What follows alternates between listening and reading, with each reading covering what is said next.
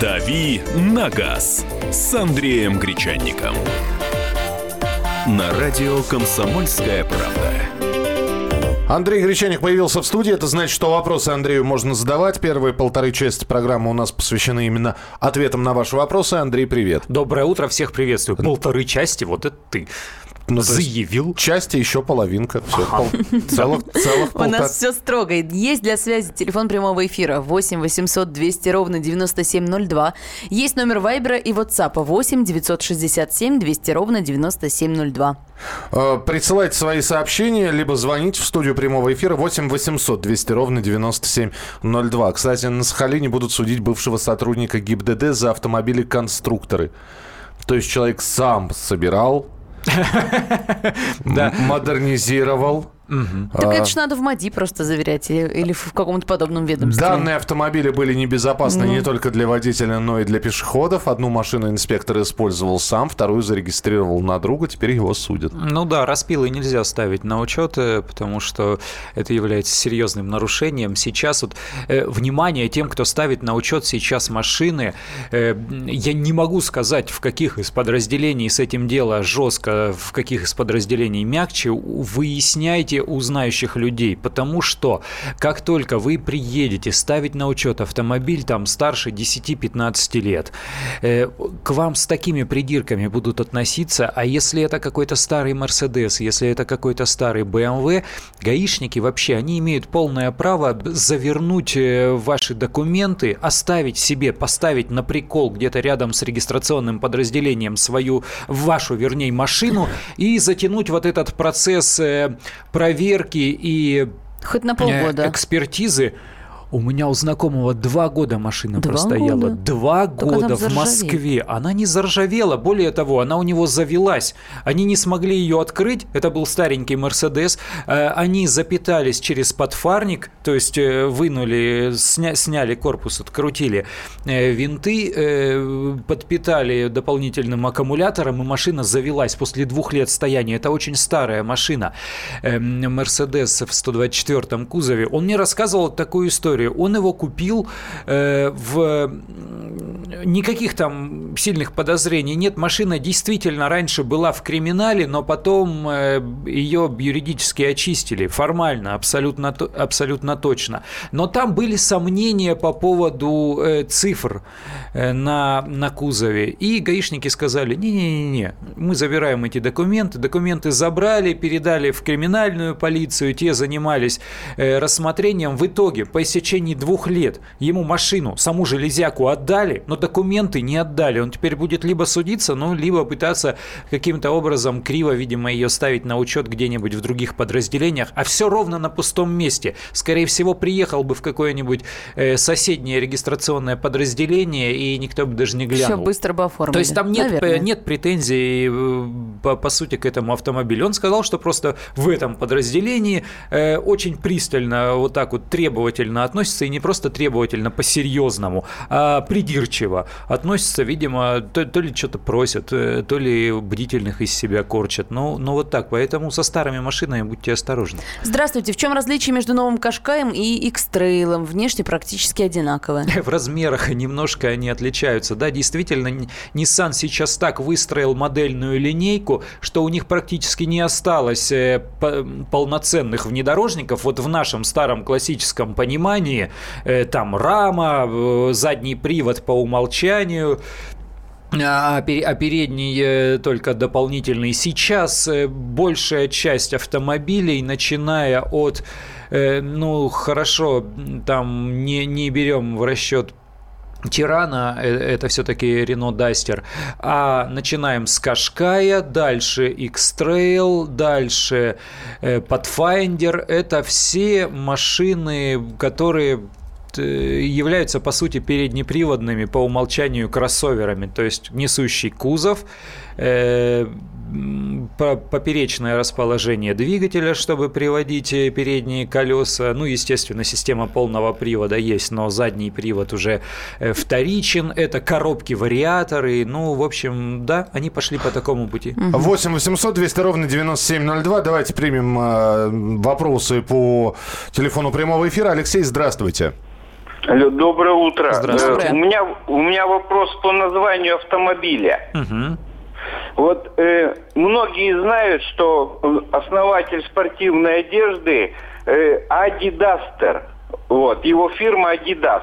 Uh-huh. И вот наш автомобиль Дастер и фамилия этого немца как-то связаны. И вообще, откуда это название Дастер? Вообще никак не связано. Да, неплохо, да, спасибо. Была такая старая машина, да, под названием Дастер у другой марки, только и всего. Адидастер. Да, к создателю линейки спортивной одежды немецкой это не имеет никакого отношения. Ну, а наши пытаются как-то перевести. Вот Dust — это пыль, по-моему, с английского. Да. Да? Давайте все-таки, да, ну, опять же, для того, чтобы... Ну, имя собственно. Не слишком не погружаться. Вы, все-таки автомобиль Дастер был, да? Да. И сейчас Дастер. Рено Дастер. Создатель Адидаса Дасслер. Дасслер, да, конечно. Ну, в общем, два разных абсолютно человека. 8 800 200 ровно 9702. Каких вопросов только не бывает. Владимир, здравствуйте. Доброе утро. Доброе утро. У меня очень такой вопрос интересный, как мне кажется. Так. Значит, на днях я видел разговор двух умных людей на ТВ. Uh-huh. Это нашего премьера и губернатора Московской области. Uh-huh. Они обсуждали вопрос строительства нового завода «Мерседес» в Московской области. Все верно будет. Вопрос ведь вот в чем. Значит, Калуга... Стоит. Мерседес не выпускает, потому что никто его не покупает. Ну, такая ситуация. В Калуге нет завода Мерседеса. У нас нет пока что заводов по производству Мерседесов. В Калуге я слышал, что есть. Нет. В Калуге есть производство Volkswagen, калужский завод, который выпускает Polo и автомобили Skoda Rapid. Все у них нормально, эти машины хорошо продаются, и производство там есть. В Калуге есть еще одно предприятие МПСА, это Mitsubishi, Peugeot, Citroen. На троих, что называется, сообразили. Там выпускают Mitsubishi Outlander, кроссовер, там выпускают Citroen C4, сейчас это обновленная модель, с моей точки зрения, очень интересная. Там выпускают седан Peugeot 408, он еще ждет обновления, наверное, с середины этого года. Линия Peugeot Citroen не очень активная, потому что машины эти не ахти как продаются, Outlander продаются нормально, поэтому этот сегмент завода работает.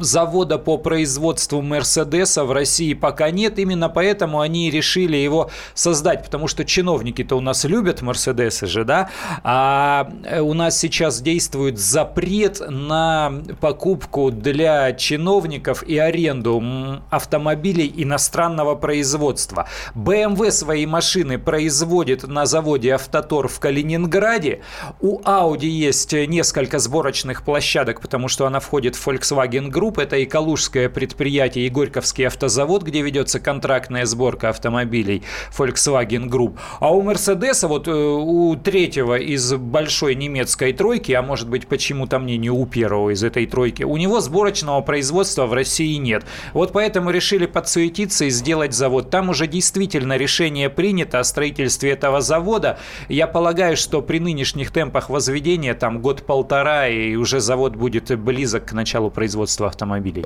Хороший вопрос. Так. Здравствуйте, Honda Odyssey 99 года при обрыве ГРМ клапана загибает? Черт его знает, не знаю, вот не могу сказать. Погуглите, что называется. Потому что не загнуть клапана может только в одном случае, если вот представляете, поршень в цилиндре ходит, там такие выемки есть, которые вот эти вот шляпки, или их называют блюдца, тарелки клапанов, не цепляют при встрече клапана и поршня. Ну, если вам интересно это. Еще больше ваших вопросов через несколько минут. «Дави на газ» на радио «Комсомольская правда».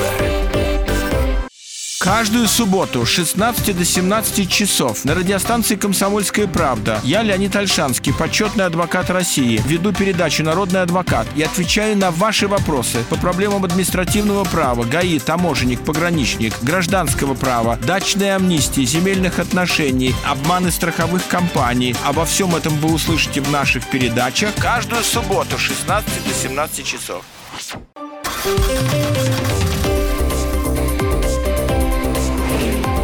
«Дави на газ» с Андреем Гречаником. На радио «Комсомольская правда». Продолжаются ваши вопросы. Автомобильный час. Андрей Гречаник, Александра Кочнева. И Михаил Антонов. Так, поехали. По очереди буду все задавать. Здравствуйте, ведущие. Могли бы подсказать надежные семиместные универсалы на марку? Ох-ох-ох. Да их много хороших. Форды хорошие, Citroen C4, Пикассо хорошие. Да, все зависит от бюджета. Есть, если выбирать старые американские, допустим, есть хорошие Крайслеры и Доджи. Ну, вы знаете все эти модели. Те, кто живет за Уралом и ориентируется по-прежнему на праворульный рынок, там есть громадное количество всех японских марок, начиная от Toyota, заканчивая Mitsubishi. Полным-полно таких автомобилей. Все зависит от вашего бюджета. Самый дешевый, безусловно, это на сегодня Лада Ларгус. Есть семиместная версия, такая пассажирская, этого автомобиля.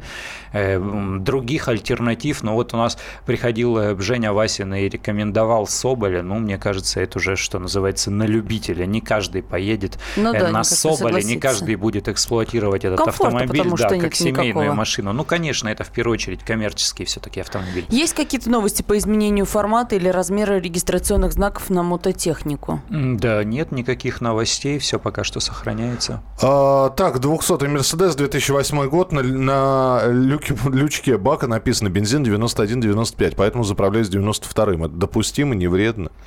Смотрите, вы посмотрите на паспортные данные. Если у вас нет никаких бумаг, инструкций, посмотрите в интернете технические характеристики этого автомобиля. Что говорят знающие люди? Если степень сжатия, это, как правило, такая неизменяемая величина. Есть моторы с изменяемой степенью сжатия, но их ограниченное количество. Infiniti, вот, например, сейчас делает такие движки.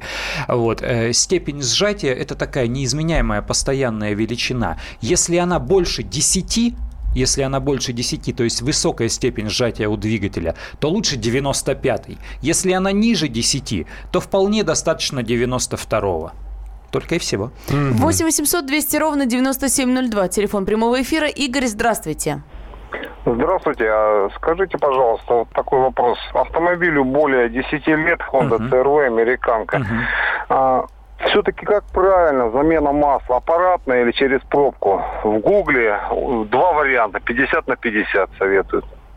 Ну, все зависит от того, кто вам что будет рекомендовать. Естественно, в грамотном техцентре вам скажут, что ничего не надо делать вручную, делайте так, как предписано. Те, кто обслуживают машины самостоятельно, делают это по привычке, что называется, в рукопашную. Я не могу вам сказать, хорошо, лучше то или лучше другое. Я совершенно точно знаю, лучше, если это делает человек, чьи руки знакомы, тот, у которого рука набита, не просто автовладелец, который раз там через 10 тысяч залезает под этот автомобиль, а может быть не под этот, а под автомобиль вообще, а человек, который каждый день этим занимается, потому что вы же знаете, что, например, масляный фильтр вернуть, там тоже руки чуткие нужны. У меня был случай, я приехал вообще в нормальную мастерскую, мне поменяли масло, и тут вдруг я еду, чувствую запах гари, у меня из-под капота дым, открываю, дым валит столбом просто-напросто. Я поначалу там такой легкий испуг, потом понимаю, что мотор не трещит, не стучит.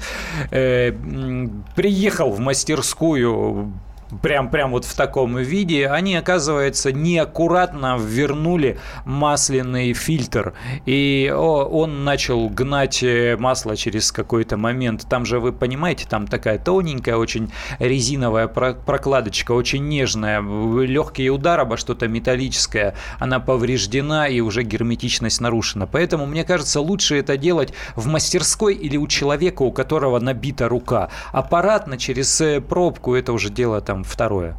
8 800 200 ровно 9702. Давай быстренько еще несколько вопросов по WhatsApp. Вопрос Андрею. Не дай бог будет авария. Сработают подушки, от которых водитель потеряет сознание. Ваша машина, если коробка автомат, может дальше ехать сама? Но если нога на педали газа... Смотрите, фронтальная подушка, которая спереди расположенная, ну, для водителя она чаще всего в руле, в баранке руля, прям посередине расположена. Ну, не чаще всего она там и расположена. Она срабатывает только при фронтальном ударе, то есть при столкновении, когда машина ударяется передней частью. Если машина переворачивается или если происходит боковое столкновение, она не сработает. А что такое фронтальное столкновение? Если машина во что-то врезалась, там спереди, скорее всего, препятствие. На современных автомобилях, естественно, есть такие защиты. Там есть и защиты от дурака, например, чтобы на скорости человек специально или случайно не включил заднюю передачу и не разбила коробку. Задняя передача просто не включится на скорости. То есть вы будете продолжать ехать вперед, хотя селектор коробки будет в положении R. То же самое и здесь. После столкновения и срабатывания происходит отсечка топлива, ну, для безопасности, чтобы не было возгорания и взрыва, и, соответственно, машина уже никуда не поедет. Ну, только и всего. Так, вопросы по WhatsApp, которые приходят. Volkswagen Polo седан 2012 года, комплектация Treadline. Целесообразно и возможно ли поставить БУ-кондиционер? Если его там ответ не было... лучше купить машину с кондиционером не принимается. Можно поставить, почему нет? В модели же предусмотрена установка кондиционера, то есть там места расчищены, места для крепления есть. Если есть руки или есть хороший знакомый мастер, вряд ли вы поедете к дилеру ставить ему такую задачу, то почему нет? Конечно, вы поставите его туда. Подскажите, Toyota ВИЦ 2009 год, с правой стороны спидометра внизу светится надпись P76-Y. Что сложно. Это значит? Ошибка или что-то другое? Ну, решите уравнение. Я думаю, да, что это какой-то курьез уже.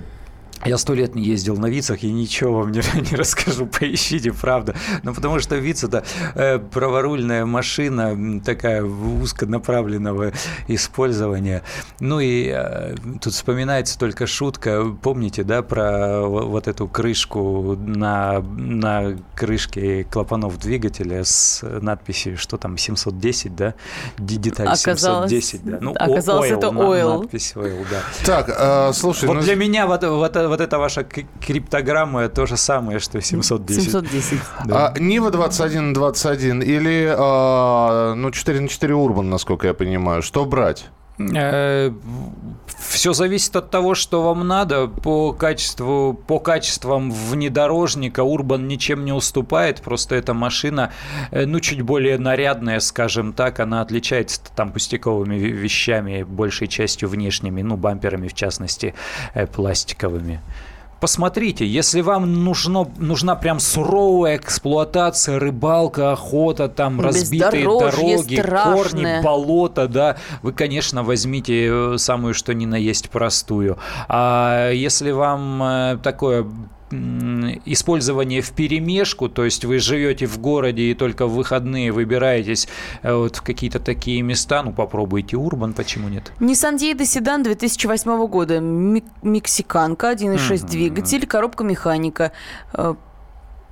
Что ждать от нее, какие проблемы могут возникнуть и как вообще машина? Спасибо за ответ, пишет Леонид. Ну, машина, на мой вкус, ну, опять же, это вещи вкусовые. По-моему, скучноватая была она. Ну, вот прям, ну, скучноватая машина, потому что она действительно была рассчитана все-таки не на японский, не на европейский рынок, а на латиноамериканский. Он такой бурно растущий, там люди не очень требовательные там, к качеству, к комфорту автомобиля. Им лишь бы ездила и подешевле эксплуатироваться. То есть это вот такой бюджетный автомобиль для суровых условий эксплуатации. Если вам нужна вот такая просто рабочая лошадка, то берите, вы сможете его недорого эксплуатировать, ремонтировать, обслуживать. Если у вас выше требования по части комфорта, удобства, то присмотритесь к чему-то другому. Слушай, ну вот здесь ты упомянул охоту-рыбалку. Очень короткий вопрос. Хочу купить для охоты Toyota 4Runner. Помнишь такое, да? 93-98 года. Что скажешь?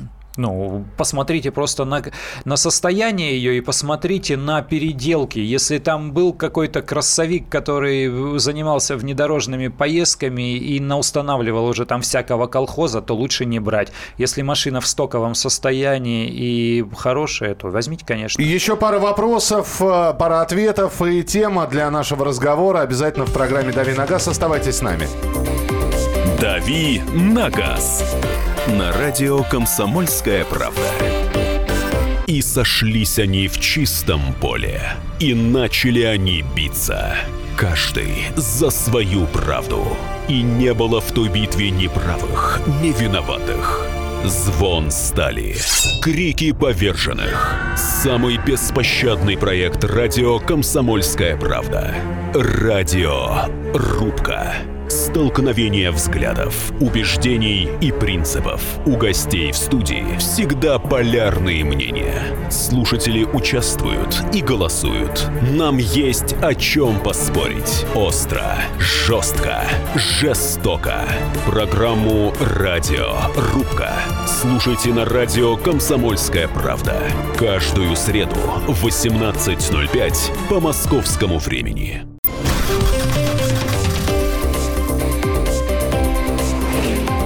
«Дави на газ» с Андреем Гречаником. На радио «Комсомольская правда». Итак, друзья, вопросы Андрею Гречанику, их много. Знаете, у нас пятница, день вопросов, но пятница на этой неделе выходная у нас. Поэтому мы завтра целый час посвятим вашим ответам на вопрос. Завтра не будет какой-то специализированной темы, а Андрей будет отвечать на ваши вопросы. А еще и про армейку вспомним. И про армейку давайте мужики, про армейку вспомним. Саш завтра не будет, Сашу мы отпускаем. Мужской праздник будет в эфире. Да. Ну, а сейчас спасибо, что присылали свои сообщения. Ну, давайте мы к ним завтра уже будем возвращаться. Вам, правда, придется их повторить. Вот. Поэтому не удаляйте сообщения, которые вы нам прислали. Завтра просто сделайте еще раз пересылку. Вот, потому что их огромное количество. У нас сейчас будет другая тема. А что за тему, узнаете через пару секунд. Главное вовремя. Выяснили небезопасный возраст вождения автомобиля, ученые, как водится. В общем, провели эксперимент и поставили статистику об авариях на дорогах за определенный период времени. Ну, в общем, во время эксперимента испытуемые должны были находиться за рулем и в то же время заниматься различными делами. То есть отвечать на телефонные звонки, писать смс-ки. Вот таким образом пытались их вывести из равновесия. И оказалось, что молодежь, несмотря на вот эти отвлекающие факторы, все-таки еще может концентрироваться на дороге. Ну что, мы сегодня будем говорить про, вот по вашему мнению, опасный возраст вождения, когда наступает? Это 55, это 62, это как только 70 ударило, все, это уже опасный возраст вождения. Хотя, на мой взгляд, все вот эти вот ученые выкладки, это не что иное, как, в общем, попытка проанализировать природу человека. Если он в 20 лет водит как Шумахер, вот. Если он в 40 лет водит как Шумахер, он в 60 лет как Шумахер будет водить. По-моему, это все лечится, я не знаю чем.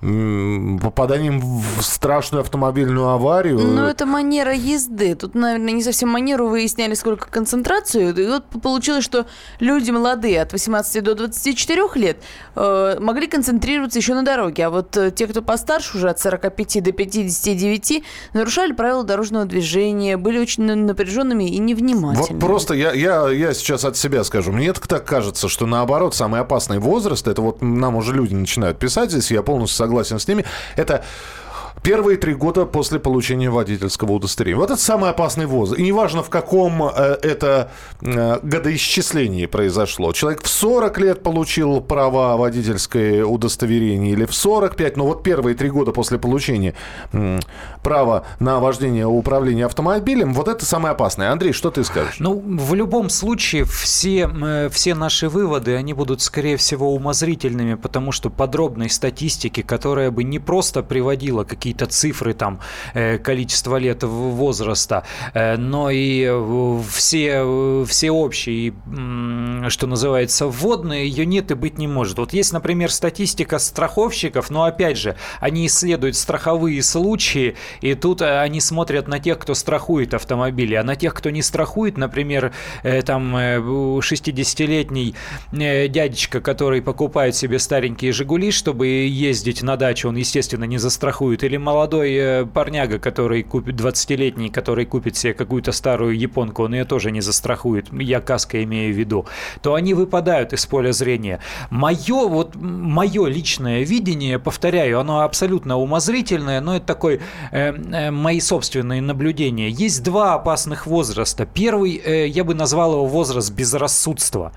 Я бы тут даже не оговаривал какие-то возрастные рамки, потому что и в 30 лет бывает дури в голове столько. Да, а кто-то в 23 уже остепенится. Но вот с моей точки зрения, с 18-20, там где-нибудь до 25-27 – это возраст безрассудства. Смотрим вот на нашу... Мы давно не вспоминали про Мару Багдасарян. Сейчас новый герой появился. Вот смотрим на вот этих так называемых стритрейсеров, хотя эти имена уже дискредитировали это слово, и уличные гонщики, там, стритрейсеры, уже, мне кажется, нет никакой романтики в этом слове. Вот. Они же молодые люди. Это возраст безрассудства, когда вот без царя в голове, когда дурь кромешная, когда хочется нажать и гнать, не понимая вообще, что вокруг происходит. И второй опасный возраст, как ни странно, но с моей точки зрения это так, и я объясню почему. Это как раз возраст, ну, наиболее такой плодотворный, полноценный, вот когда человеку от 35, может быть, до 50, когда он востребован, занят, когда у него подросли дети. Я объясню, почему он опасный. Потому что очень много отвлекающих факторов. Посмотрите на женщину 35-40 лет, которая водит автомобиль, ну вот, например, в столице. Так. Что она делает за рулем? Она же садится, ей надо включить телефон, посмотреть новости, ответить на электронную почту, надо подкрасить глаза, надо позвонить ребенку, пнуть его, чтобы он в школу пошел. Тут уже кто-то звонит с работы, тут уже подружка спрашивает, там, пятница на носу, что делать будем, куда пойдем. У нее же там целый круг забот, целый круг хлопот. Когда ей на дорогу смотреть, когда и у мужиков то же самое, он там управляет, он руководит или наоборот получает задачи, на него со всех сторон летит. То есть, когда куча вот таких дел, это большое количество отвлекающих факторов отвлекает от дороги, и он уже не смотрит на то, что ему надо машиной-то управлять. Никто из вот таких взрослых, состоявшихся людей, привыкших к баранке, он не расценивает управление автомобилем как какое-то самодостаточное занятие. Хотя, на секундочку, это работа, есть такая профессия, водитель. То есть, они деньги получают за то, что мы вообще не рассматриваем как работу. Они водят машину, и это для них является делом всей, может быть, жизни. Это их работа, которая их кормит. А мы не обращаем на это внимания и вот, что называется, влетаем. Потом, когда постарше, уже остепенились, уже дети взрослые самостоятельные, они, может быть, уже из дома. Если мужик такой состоявшийся, состоятельный, он, скорее всего, либо у него уже водитель, да, либо он уже более степенный, пусть там суетятся те, которые под ним, а он к 11, к 12 на работу не спеша приедет на своей большой, тяжелой статусной машине. То есть, когда уже постарше, или наоборот, или если человек как-то немножко выпадает из обоймы и стекается в какой-то, да, вид деятельности, который не требует вот такой вовлеченности, он уже тоже имеет возможность больше концентрироваться на работе. Вот моя такова точка зрения. Он вышел на финишную прямую. Простите, пожалуйста. Но у меня дыхалки хватает. Скажи, тебе сколько? лет 42. Да. Тебе 42. Когда у тебя был опасный возраст вождения? Самое опасное время вот с позиции 42 прожитых лет. Опасно ты водил в возрасте... В возрасте до 30, даже так, до 27, пока не женился, не родился ребенок. Понятно, все, услышал. 8 800 200 ровно 9702, телефон прямого эфира. Когда вы опасно водили? Ваш опасный возраст вождения. В Вайбере нам пишут, возраст ни при чем. Мой тесть как в 40 не умел ездить, так и в 65 никакой водитель. Опасный возраст у меня был с 18 до 25, пишут нам. На взгляд 65 и домой. Доброе утро. Доброе. Опасный возраст, когда человек начинает задумчиво отвечать на элементарные вопросы. А? Ну, вы знаете это. Опасный возраст от лукавого. Кому-то права никогда давать нельзя, считает Юрий.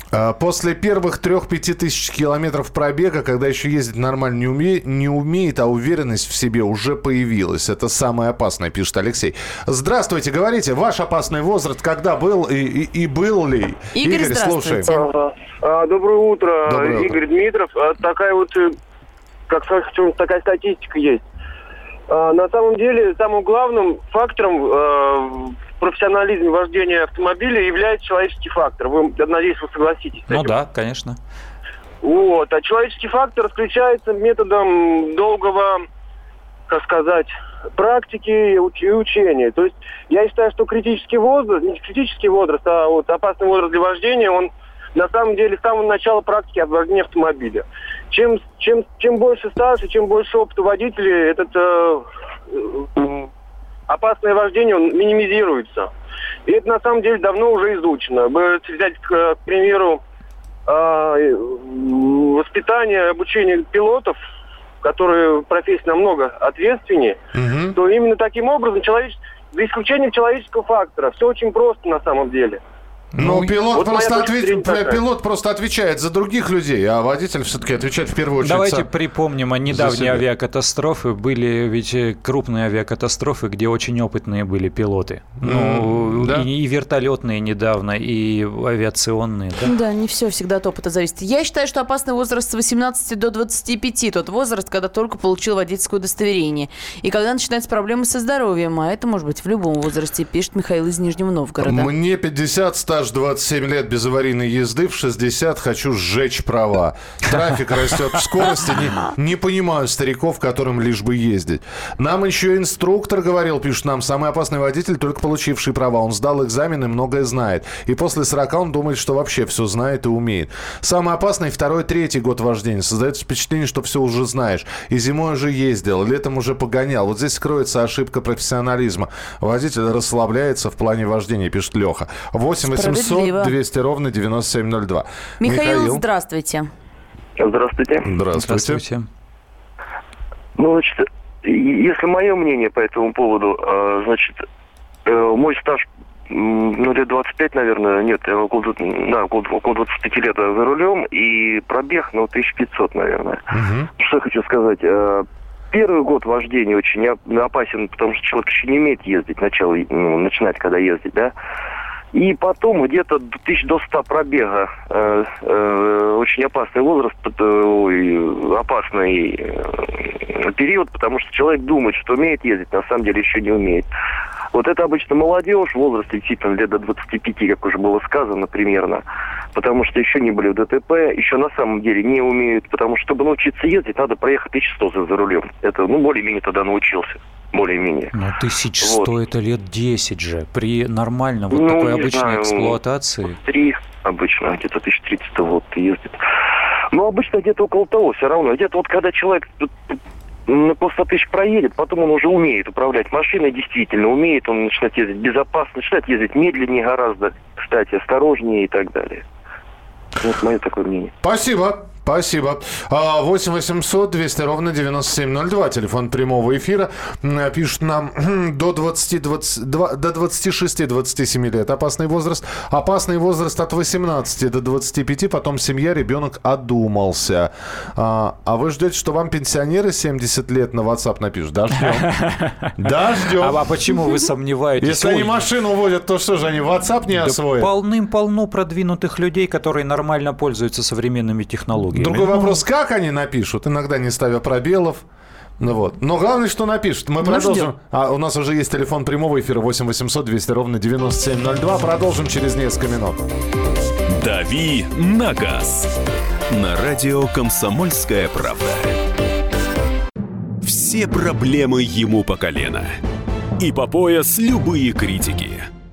По плечу разговоры с теми, кто по локоть увяз в политике. Остросюжетное политическое шоу Александра Гришина «Руки по локоть». Слушайте каждый вторник с 16 часов по московскому времени.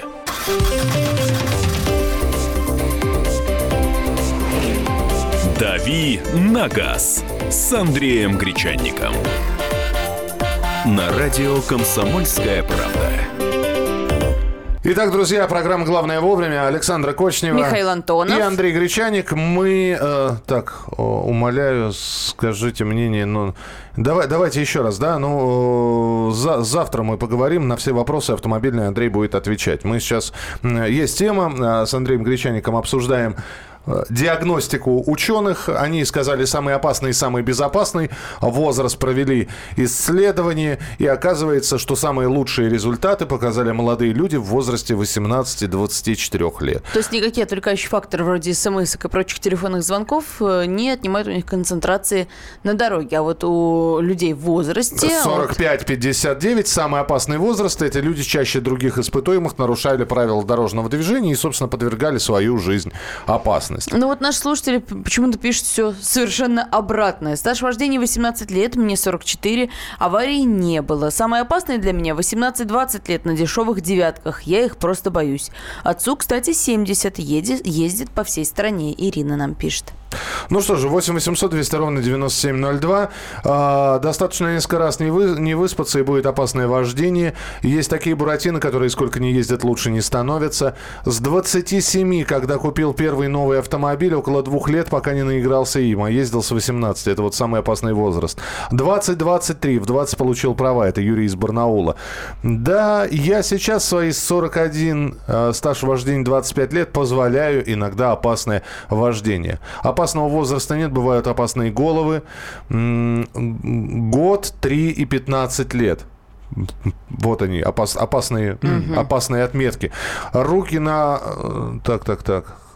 Руки на... Так, давайте. У большинства женщин все возрасты опасные, прошу прощения, здесь написали. Мне 47. При обмене тракторных прав...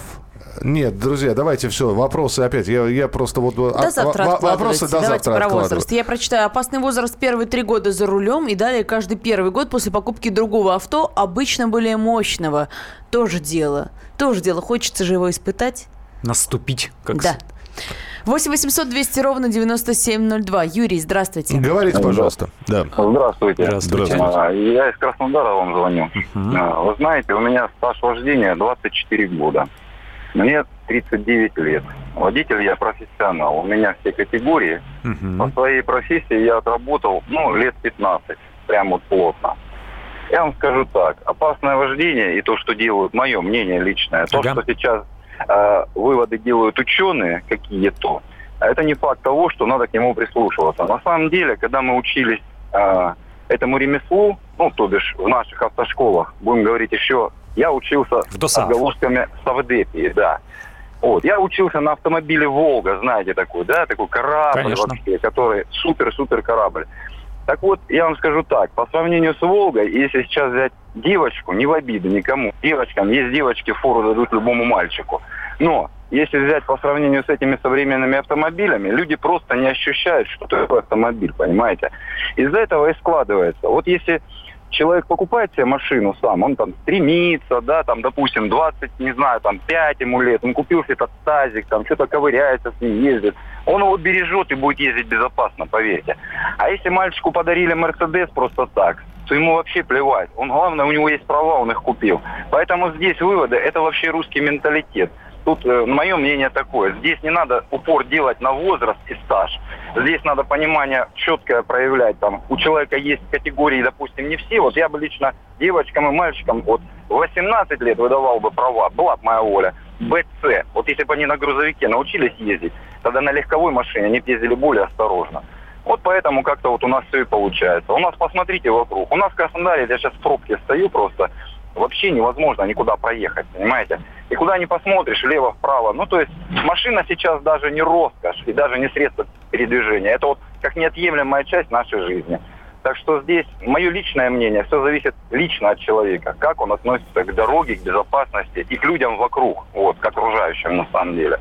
Вот, спасибо, пожалуйста. Понятно, спасибо. Спасибо. Следующий телефонный звонок 8 800 200 ровно 9702. Телефон прямого эфира 8 800 200 ровно 9702. Евгений, успеваем вас послушать, пожалуйста. Здравствуйте. Здравствуйте. Ну, мое личное мнение, что все-таки такой нижней границы возраста, наверное, не существует. Действительно, здесь больше опыт. И самое опасное, это приблизительно 3-4 год вождения, когда кажется, что все умеешь за рулем. А у нас, например, каждая зима абсолютно разная. Это может быть зима с гололедом, снегом и так далее. Может быть, без снега и гололеда, одна вода. И только опыт помогает не попадать в аварии, да. А как раз 3-й год вождения, он такой, когда кажется, что все умеешь, и хочется водить быстрее, чем можно. Уже просто не страшно ездить, назовем это так.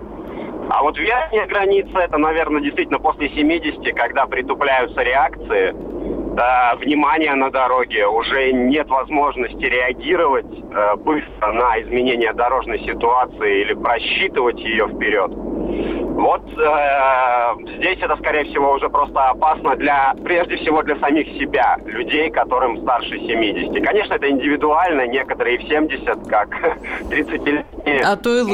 Но, тем не менее, да, то и лучше, соглашусь, но, тем не менее, в большинстве все-таки это уже не то. Я в своей жизни попадал 2 раза в серьезнейшие аварии, после которых машины выбрасывались, слава богу, без последствий абсолютно для своего здоровья. И как раз первая произошла по моей вине на 3-й год вождения из-за невнимательности. Буквально год назад произошла 2-я. Это как раз дедушка, которому 78 лет. Выезжая со второстепенной дороги на шоссе загородное, просто не увидел меня. Понятно. Спасибо большое за историю. Все, друзья, в общем, осталось время только для музыкальной паузы и сказать Андрею до завтра. До завтра. Завтра вспоминаем армейку, кто вот эти вот кунги, да, вот эти вот Уралы, вот, кто работал в автобате. А может, кто-то начальника штаба возил. Кто, с пузом, с широким лицом. На чем возили. Да. Вот, как бензин доставали. Все завтра. Об этом обязательно в нашей программе, в нашей традиционной рубрике «Дави на газ». Андрей Гречаник, Александра Кочнева. И Михаил Антонов. Встретимся в начале следующего часа. Мигранты и коренные жители. Исконно русское и пришлое. Культурные конфликты и столкновения менталитетов.